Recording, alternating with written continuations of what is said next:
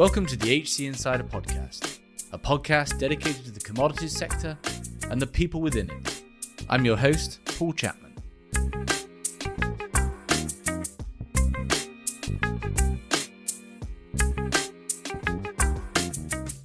Today we're talking about sand, arguably the most important commodity in modern civilization.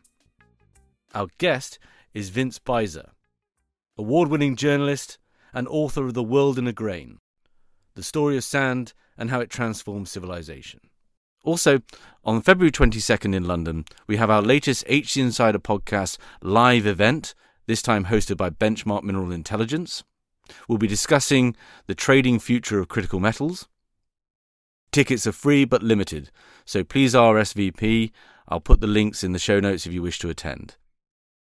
As always, you can really support the show by leaving a positive review on the platform you're listening on, or a thumbs up on YouTube if that's where you get the podcast. And as always, I hope you enjoy the episode. Vince, welcome to the show. Thanks, Paul. It's great to be here. So I'm looking forward to this discussion. We're talking about your book, The World in a Grain, the story of sand and how it transforms civilization. And then we're going to come on to your, your next book, which is going to also be very relevant to this community. But I guess let's let's start, which is kind of almost the first and most shocking realization of the book, which is just how crucial sand is to modern civilization and it really being kind of the unsung hero, the, the backbone of, of modern life. Can you just help us start there and just give us some sense of the scale and enormity of sand's role in modern civilization? Sure. I mean, it really is crazy, right? Because you think barely anybody ever thinks about sand, right? It just seems like the most trivial thing in the world. But it's actually, I call it the most important solid substance on Earth. And that's because it's it's what our cities are literally made out of. So if you think about every office tower, every apartment block, every airport that's being built anywhere in the world, it's made mostly out of concrete. And what's concrete? Concrete is basically just sand and gravel that have been glued together. So you've got just, you know, enormous, enormous amounts of sand in all the concrete that's all over the world. And it doesn't stop there. Also, all the roads that connect all those buildings, asphalt, same thing. It's just sand and gravel that's been glued together to create asphalt. The windows in all of those buildings, also made of sand. Every single piece of glass on earth is just sand that's been melted down. Even the silicon chips that power our phones, our the computer that I'm talking to you over right now, also made from sand. So, bottom line is no sand, no modern civilization. It is the most, it's the natural resource that we consume the most of, except for water. Fascinating. It's also, there is the obvious stuff that we think about, you know, obviously concrete uh, less so asphalt, and we can think about the impacts of that. But it's also in everyday products as well. I mean, it, it really is ubiquitous. Yeah, absolutely. I mean, sand is with us in ways that that you know would absolutely blow your mind. It's in sand is used to make paint. It's used uh, to make some kinds of wine. It's used in your toothpaste. It's even the elastic band in your underwear is probably made from sand sorry to tell you, Paul, you probably have sand in your underwear. it's also, I was sort of thinking about this, it's kind of like how all the best foods are bad for you. In the same way that sort of the the most easily available sand to us is also not actually the mo- the useful sand that we all need. Um, you know that that's sort of a crucial story that we're going to unravel. Can you just, I guess, before we get there, give us some definition of what sand is, and then we can move into where it is and, and how it exists and which types of sand we use. Sure. So, I mean, sand, the word really just means small little pieces, grains of any hard thing. The, the most commonly used definition is something called the, there's something called the Udden Wentworth scale that folks listening to this podcast might be familiar with. But basically, it, what there, by that standard, it's any small hard grain that's between two millimeters and 0.0625 millimeters in diameter. So that can be anything, right? It can be crushed up rocks, it can be crushed up shells, it can be, you know, any sort of rock or stone that's crushed down to that that size. But the most common kind of sand and the sand that, that we're really talking about, the sand that we use for, for concrete and all these other things, is quartz. So quartz Quartz sand, grains of quartz are estimated to be about 70% of all the sand in the world. And that's the stuff that we're talking about that's really that's useful for us. Yeah, and it really does matter the the quality and the attributes that that silica dioxide has, right, in terms of its usages. So, can you, in the book, you describe it really lovely in sort of four, there's sort of four different types to really for us to think about. Can you just give us an overview of, of how we get from sort of sand using aggregates or aggregates all the way up to these just incredibly high purity quartz that's used in silicon wafers? Sure. Yeah. So there's um, there's your basic average, you know, construction sand or aggregate. You know, it usually comes mixed with with gravel. I mean, gravel is just bigger chunks of hard stuff, right? Mm. So it's really, you know, it's sort of more useful to all think of it as one thing. So we have that quartz sand. That quartz sand is, you know, that sort of low purity, relatively low purity quartz sand that we use for concrete is found in pretty much every country on earth.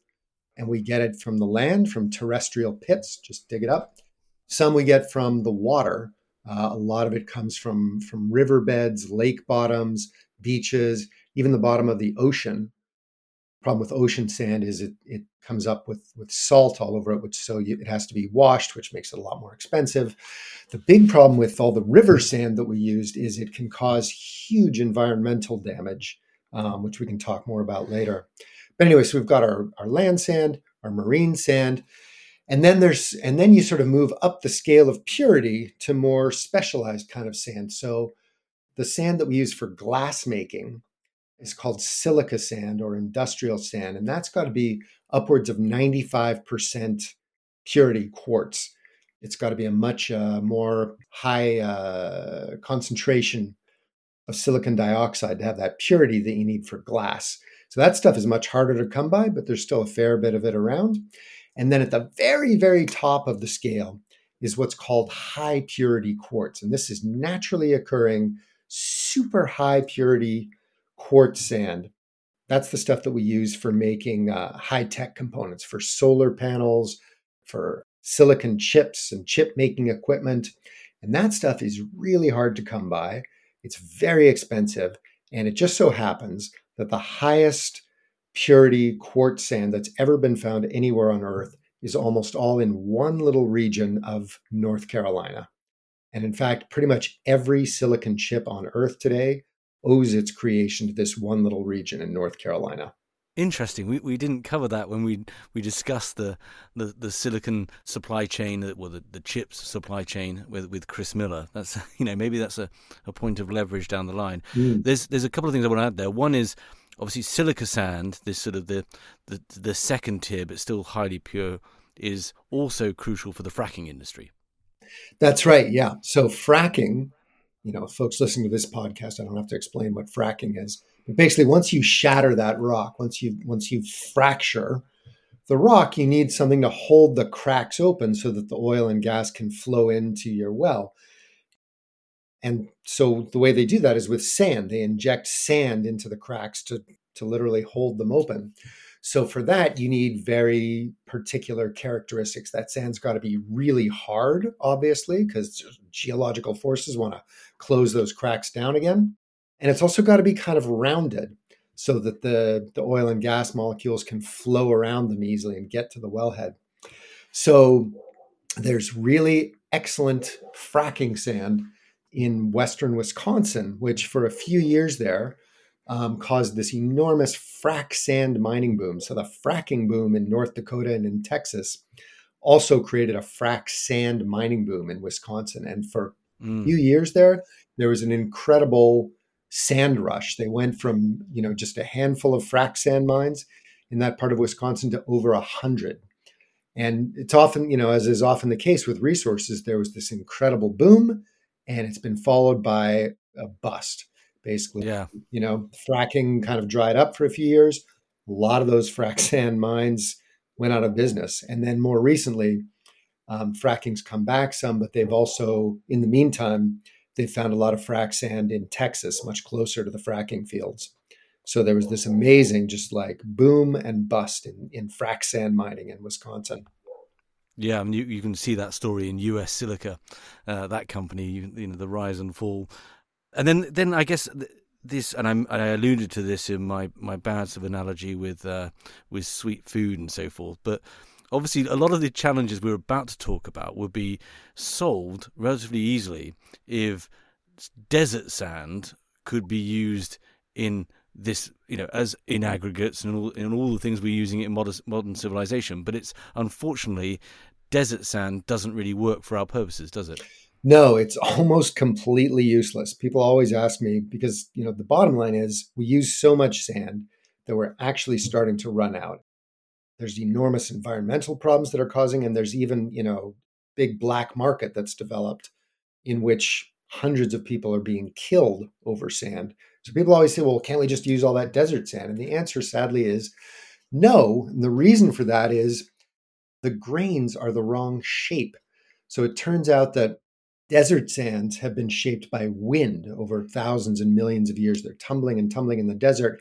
And that that's really broken off, uh, sort of rounded off all the edges. So desert sand grains are kind of rounded, like little marbles. Whereas the sand that that we need for things like concrete, especially, is the sand that you find in terrestrial pits and river bottoms and so on, which is more angular. It's been it's been eroded by water rather than wind, and uh, and as a result, it's a lot more angular. It's got a lot more corners and sharp edges, so it locks together to form that solid structure that you need for concrete. So it's like the difference between trying to build something out of millions of little marbles as opposed to millions of little bricks with desert sand being the marbles. So all that desert sand pretty much useless to us.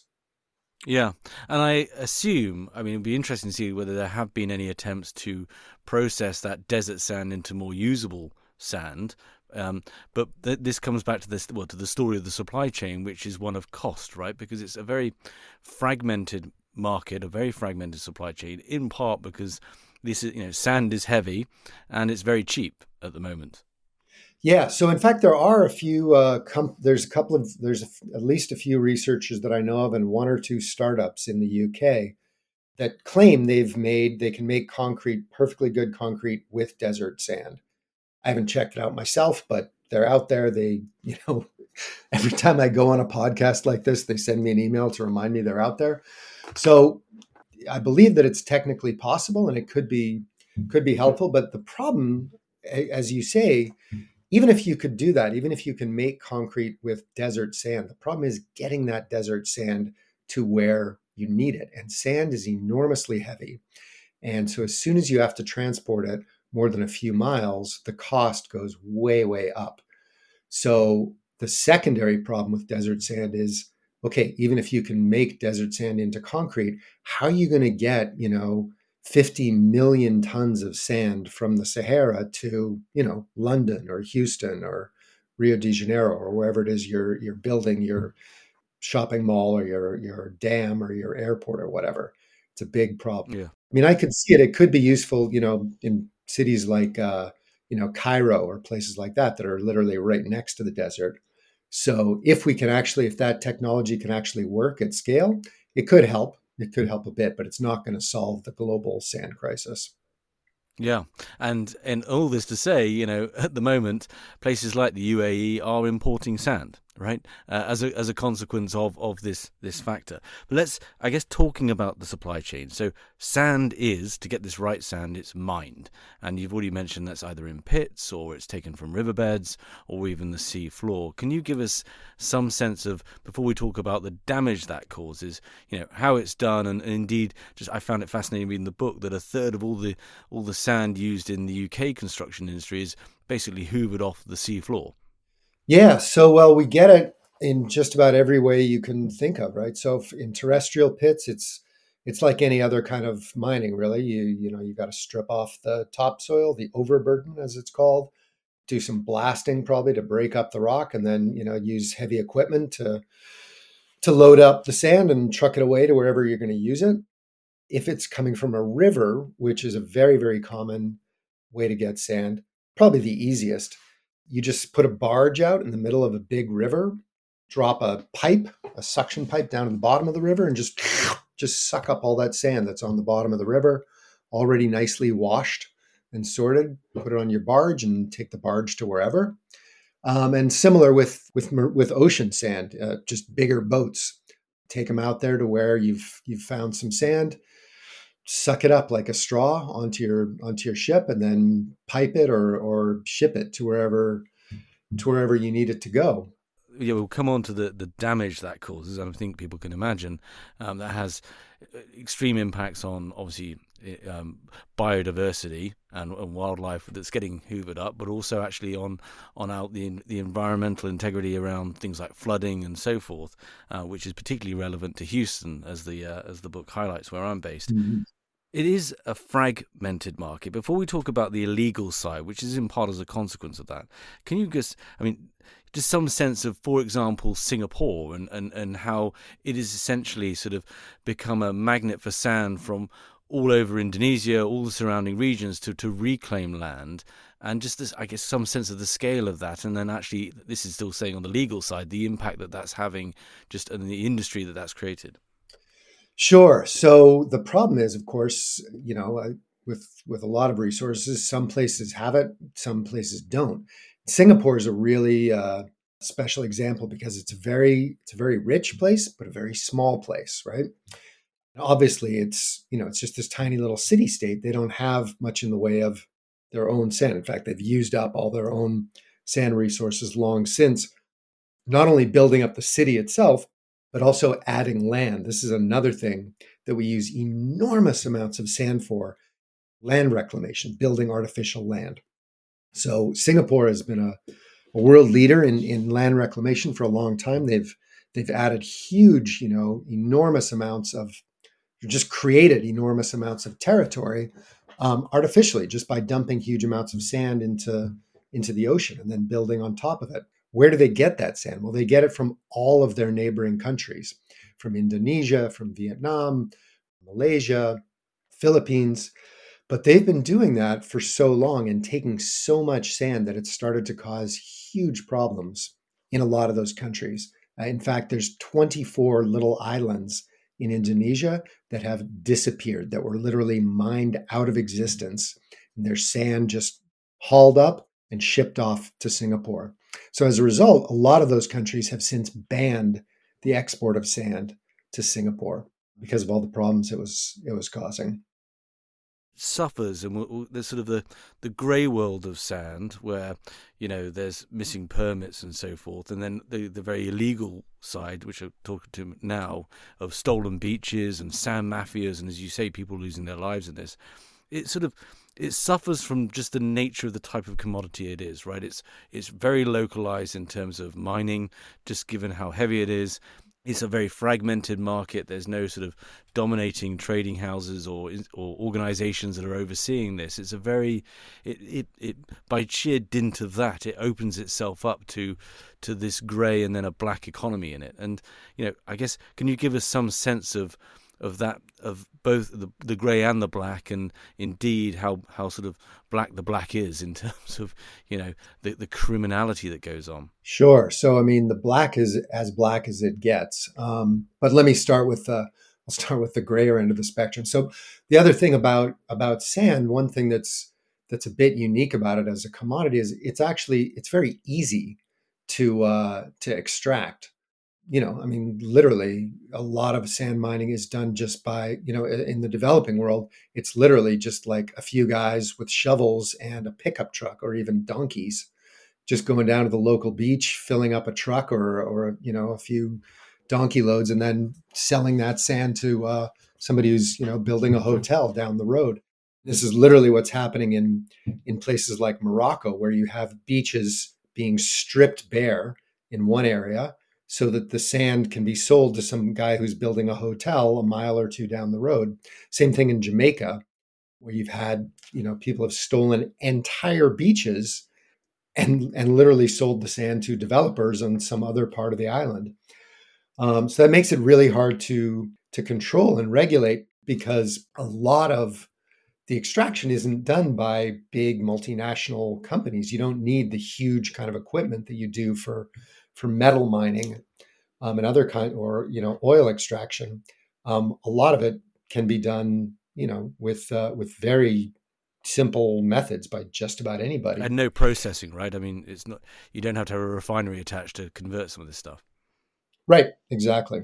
Exactly. I mean, of course, there are you know there are really big operations that do it. There are multinational corporations that have big sand mining operations, uh, companies like Vulcan and Heidelberg that sort of have them as part of their their whole concrete um, supply chain, and you know they do have big sorting facilities to you know to really sift out the sand by size and so on. So there's that piece of the industry as well, but a lot of it is at a much smaller scale. In fact, in most places, even in the United States, most of it is done by kind of small and local businesses, and that's sort of a function of again, it's partly because sand is so expensive to transport that you and and it's so ubiquitous. It's in so many places that you usually if you're using sand you want to buy it from somewhere that's close by. And so that's sort of given rise to this this situation where where in the united states at least there are thousands of small and medium sized businesses that supply the, the bulk of it. Anyway so having said all of that so it makes it pretty easy on the gray market side, you know, if you've got a permit to, let's say, mine sand from this square mile and you're allowed to go down to 60 feet, it's very easy to just, you know, kind of on the sly mine from over two square miles and go down 100 feet. And there's a lot of that kind of just permit exceeding sand mining that's going on. I mean, the San Francisco Bay, the world famous San Francisco Bay, for instance, there's sand mining going on there right now. They're dredging um, sand from the bottom of the bay there, and the company that that's doing it was actually fined many millions of dollars a few years back for for over mining, for just overstepping the bounds of their permit.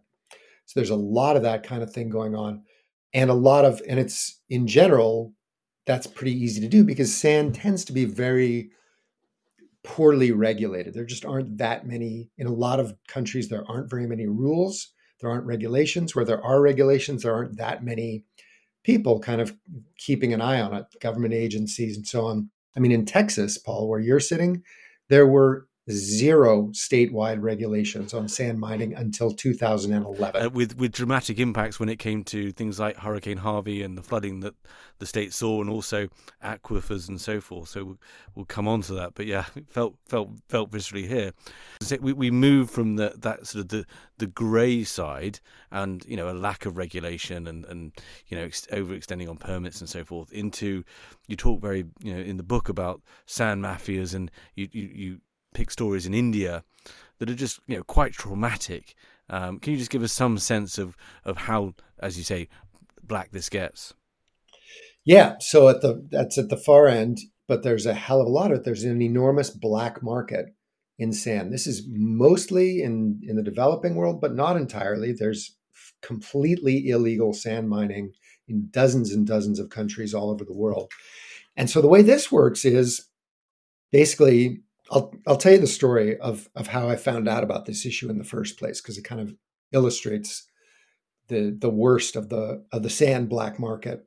So I, I came onto this because a few years ago I read a story in an Indian newspaper about a farmer who'd been murdered over sand. And I just I had never thought about sand before. I'd never like I just the idea that anybody would get killed over sand I thought was just crazy, right? Like who cares about sand? Let alone enough like who would kill somebody over sand? Anyway i started looking into it. Basically what happened was this. The farmer was a guy named Paleram Chauhan who lived in a in a village a farming village about an hour south of new delhi in india. And one day a bunch of crooks sand mafias as they call them in india which sounds a bit funny but bear with me it's very very serious stuff. Basically these this gang came to the village and just seized control of about 200 acres of the village's land, just took it over, ripped up all their crops, dug up all the topsoil, and then started digging up the sand to sell to developers up in New Delhi, which of course is an, you know a booming city that needs lots and lots of sand to build, you know, to build all the, the buildings that they're building up there. So this guy, Paleram Chauhan, obviously was very unhappy about this, like most of the rest of the village and tried to get them to stop. He led protests, he went to the police, he went to the courts, he went to the local media, but he couldn't get any traction, largely because there's so much corruption in the system in, in India and in many other developing countries. These sand mafias have a lot of money. it's very easy to just spread around a few bribes to the local judge, to the local government inspector to get them to turn a blind eye. But at a certain point, Uh, he started to really get under their skin. He was just, he was bad for business. So the sort of head of this gang takes Paleram Chauhan aside and says, Listen, stop what you're doing. You're really starting to annoy us. Cut it out, or we're going to kill you. But he didn't stop. He report, in fact, reported that threat to the police, which is how I know about it. Just a few days after that, two guys kicked in the door of his house and shot him dead in his own bed. And and you get the feeling that this is a story that's been replicated throughout the developing world, right? Again, because the use for sand is so ubiquitous. You know, you're talking about. Yeah, I don't just have that feeling. I mean, I know it for a fact. I went to uh, to India and uh, wound up doing a story for Wired ma- magazine focusing on that particular case. But in the course of that, it you know I found out this is not news to folks who live in India, but it sure is to to most of us. Hundreds of people have been murdered like that in recent years over sand. It's everything from locals trying to stop illegal sand mining, like Pale Chauhan, It's environmentalists trying to raise the alarm, journalists in India and many other countries who've uh, who've tried to write about it. Even police officers, government officials in India, in Sri Lanka, in Mexico, in Ghana, in Nigeria, Indonesia, lots of places all around the world. There's an incredible amount of violence connected with the, the black market in sand. The HC Insider podcast is brought to you by HC Group, a retained search, intelligence, and advisory firm focused solely on the global energy and commodity sector. With six locations across Asia, Europe, and the Americas, and over 50 consultants. To find out more, go to our website, hcgroup.global. There, you can also sign up for our HC Insider content for more interviews and white papers on relevant trends and talent impacts in the commodities world. And it's not just human violence, it's also environmental violence as well, in terms of the damage that's being done, you know, to aquifers, to coastlines, as I mentioned, but also wildlife. Can you give us some sense of of, of that piece as well? And and there's quite a powerful part of the book as well about, you know, China's obviously voracious demand for sand and the consequences of that in, in you know in the huge infrastructure boom it's undergone. But I mean, it's incredibly impactful and and largely, as per these murders, also hidden from us. Right, the impact that mining is having uh, around the world. Yeah, absolutely. I mean, it causes uh, sand mining causes huge environmental damage in lots of different ways in lots of different places. Let's just start with rivers, which is probably probably the biggest and most damaging form of sand mining that we do. So, so like I say, it's it's a very easy, very cheap way to get lots of sand. You just roll a barge out into the middle of, of the Mekong River or the Ganges River or any river where there's a nice sandy bottom, suck up all the sand, drop a big pipe down, and just like a big straw, suck up all the sand onto your barge. Great, it's easy, it's cheap, and now you've got that sand on a barge where you can easily take it to wherever you want to sell it. But the problem is, if you do that, if you're not very, very careful, first of all, obviously anything that was living on that river bottom, whatever kind of fish or, or bottom dwelling creatures you had down there, their habitat has been completely annihilated. Second thing is, when you do that, you stir up all the other silt and mud and muck, whatever else is down on that sand bottom. That all goes up into the water and uh, it can cloud it up for a very long time and over a very wide area.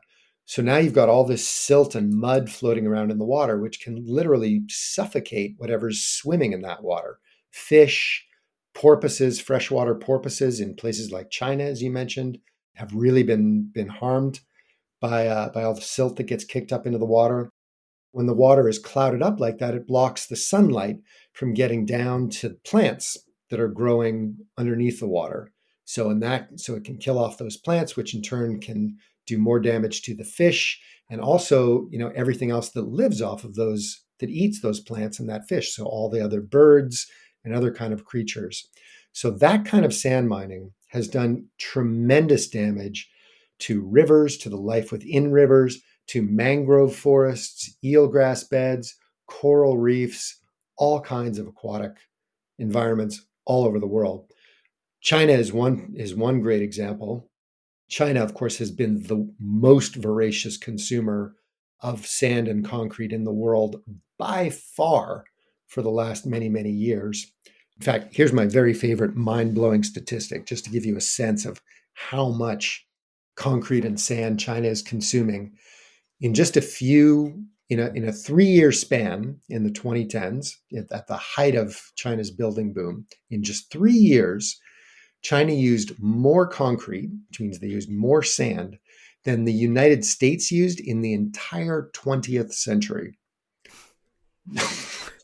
Just stop and think about that for a sec, right? Like, think about, imagine every street, every building, every dam, every highway, every every airport that was built in the United States of America between 1900 and 2000. Mm. All the concrete that that took.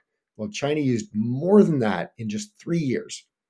Yeah, which has a carbon story to it as well that we, have covered, right? And it's not just it's not just environmental damage in the sense of biodiversity, right? It's also you even talk about in the book, right? Like in the U.S. here, you're having infrastructure collapse because of upstream river mining of sand that's undermining then the foundations of the bridges and so forth. And then you you you cascade that out into coastline erosion right? Into okay small things like beach erosion but entire uh, wetlands essentially no longer capable of doing their job of resisting flooding and so forth you know from hurricanes. I mean it has a it's having a dramatic reshaping of our coastlines and, and river basins around the world yeah, absolutely. And the most, uh, I mean, this has happened. That's that's a problem many many places in the world. Probably the the biggest, the most significant one, the one we should be the most worried about, is the Mekong Delta in Vietnam. So the Mekong Delta is, um, you know, where the Mekong River re- hits the sea, and it's one of the most productive food areas in in that entire part of Asia. It supplies something like half the rice that all of Vietnam eats I, I think something on the order of a quarter of, of all the rice that all of Southeast Asia depends on, and many, many other crops. It's an incredibly important food source, and it's also home to millions and millions of people.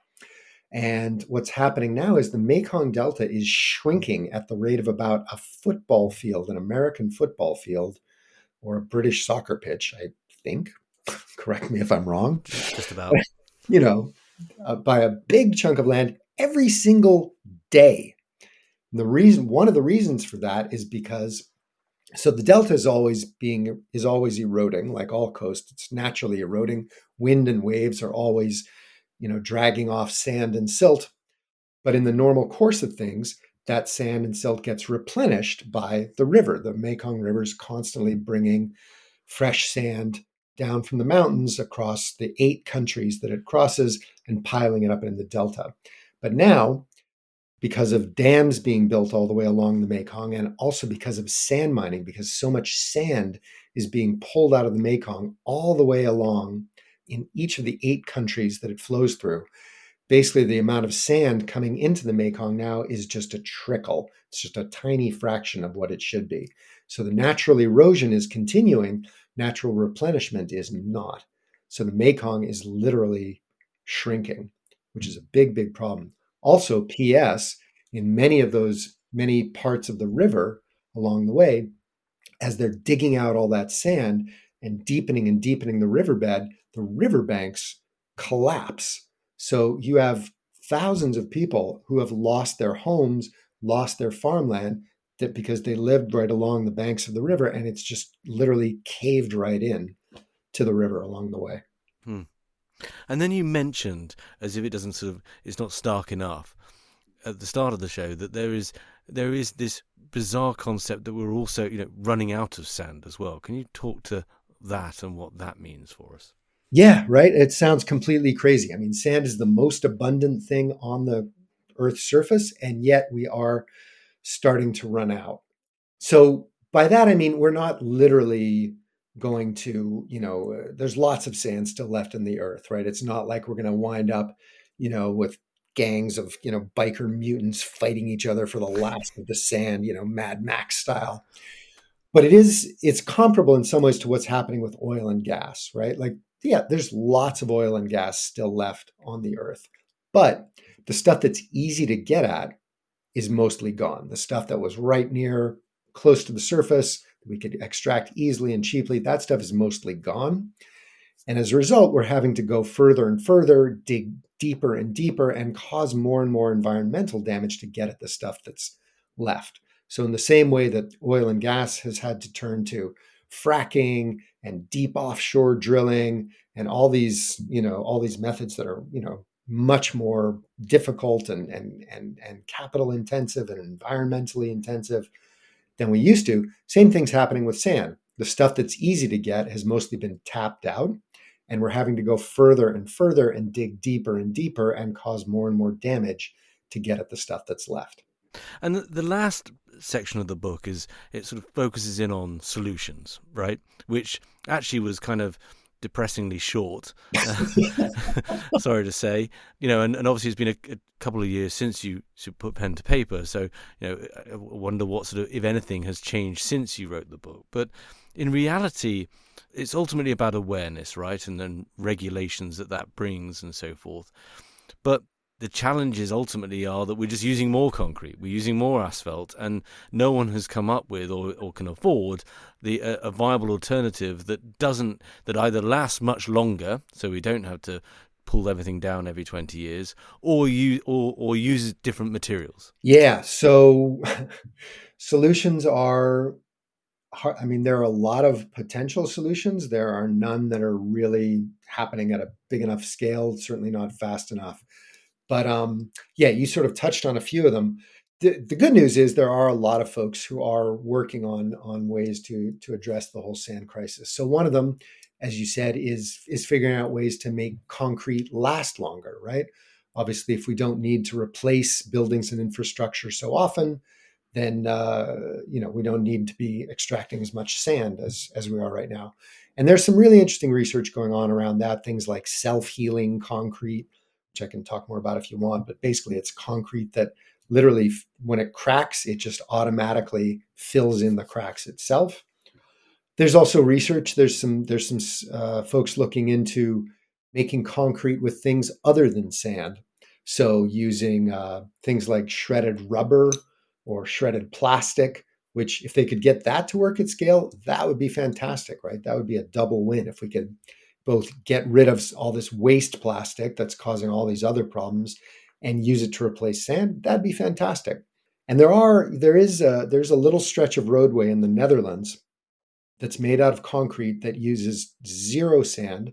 It's all made out of uh, concrete that uses uh, shredded rubber from old tires. So again, it's it's doable. They haven't nobody's really been able to to bring it to market at scale that's going to replace conventional sand anytime soon. Is it your sense?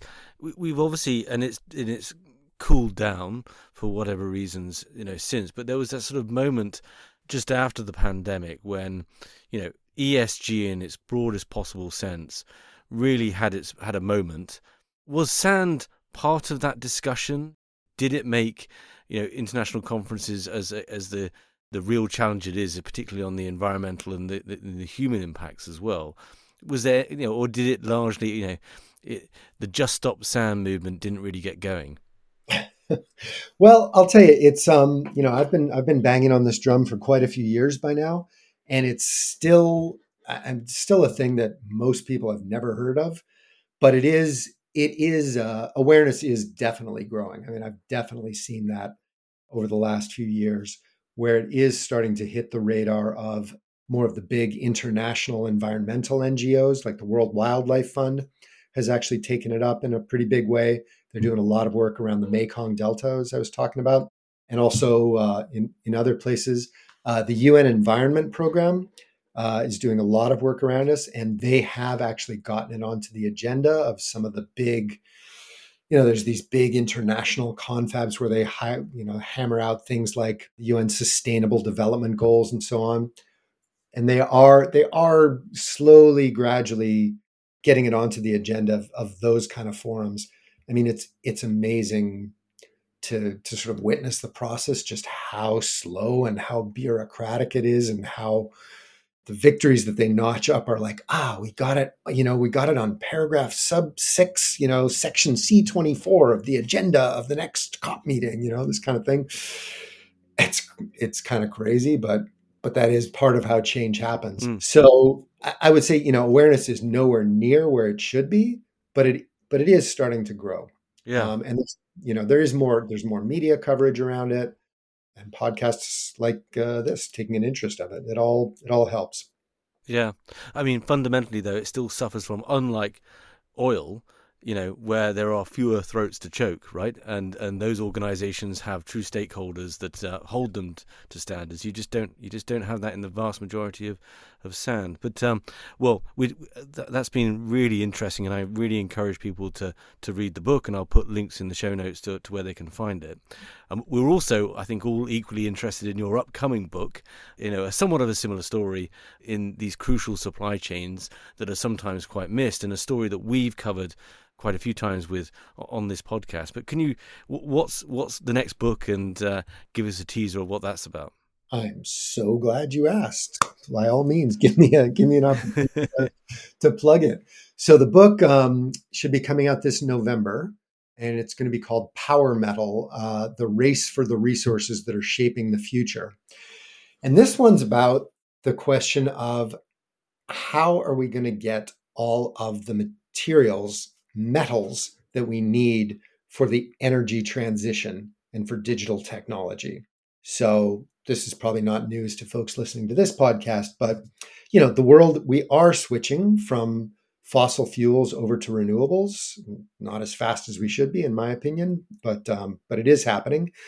You know, so wind, solar, uh, electric cars, all of that, which is great. That's really good news for for the climate but it's also really hard on the planet because all of those technologies are require machines they require enormous amounts of metals to build all of the wind turbines and the solar panels and the electric cars and the electric car batteries and the batteries that we need for all of our proliferating computers and cell phones and all the other gadgets that have that are become to be so important so you put it together. I, I sort of, I sort of call it the the electro digital age. We're moving into a world where everything, more and more things are running on electricity, electric cars, electric transport, and also digital technology. So all that has a lot of upside, but it means that we need billions of tons of lithium, cobalt, copper, rare earths to build all the infrastructure of this new age. And where are we going to get all those things? How are we going to get all those things? Well, right now, we're getting most of them in the traditional way. We're getting them from mining. And mining, as we all know, can be tremendously destructive. You know, causes enormous environmental damage. It can cause a lot of harm to, to people living in the areas that are affected by mines. So part of the book is looking at, once again, at the problems, right? Mining's expand mining for these critical minerals, as they're called, or critical metals, is growing like crazy all around the world, and that's causing a lot of a lot of the problems that always come with mining. So part of the book is I sort of travel around the world and look at the you know the issues that are being created by you know lithium mining in Chile and uh, and cobalt mining in the Congo and so on. But then the second half of the book, you know, Paul, you're you're not the only one who found it depressing that that that the solutions piece of my sand book got such short shrift. So this uh, the whole second half of the book is focused on solutions, is looking at the question of, you know, how can we do it better, basically? Because mm. right, because we need this stuff. We need solar panels. We need wind turbines. We need electric cars. But we've got to find better ways of getting the metals that we need. Uh, so the second half of the book is really taking a hard look at the solutions that people usually propose, you know, which is recycling, reusing, um, and finally reducing our consumption. Just really trying to come up, take a look at, you know, how can we actually reduce our consumption of metals of, of all resources across the board. Yeah, well, we we obviously have discussed this, and uh, I look forward to having you back on when it's published in November to talk about the book. It's a it's a topic that's played out on this podcast numerous times, you know, and from those like Bill Nussey, who, you know, we have the solutions today in terms of green power, all the way through to Mark Mills, who argues that the amount of investment, but even just the material lift of achieving the energy transition in anything like a reasonable time frame that will make a difference is out of reach. And we've obviously covered the story of exactly how the West has essentially offshored all of that digital pollution to China, uh, which has in turn captured those supply chains. So it's it's going to be fascinating to get your take on it, and also the the, the potential solutions out there because you know recycling remains very nascent. It actually, as you and I discussed off air, right? I mean, uh, we've we had Guillaume Pitron talking about the the dark cloud, and most of these devices aren't recyclable in any meaningful way and much of them have redundancy built into them or obsolescence built into them simply by software as opposed to hardware issues. I mean, so it's going to be fascinating to have you on and, and your learnings from that, that long journey you've been on. Well, great. I look forward to it. Yeah, it's a, it's a huge issue, and uh, yeah, lots of other folks are, are talking about different pieces of it, and yeah, love to come and chat about it. Excellent. Well, thanks, Vince, for your time. Sure thing, Paul. It was great having you. We'll talk to you again soon, I hope. Thank you for listening. If you enjoyed this episode and want to support the show, please give us a positive review on Apple Podcasts or Spotify. To find out more about HC Insider and HC Group, a search and advisory firm dedicated to the commodity markets, visit our website at www.hcgroup.global. There you can find out more about our services and our offices around the world. There you can also find more content from interviews to insight pieces to more podcasts focused on the commodity value chains. Thanks again for listening.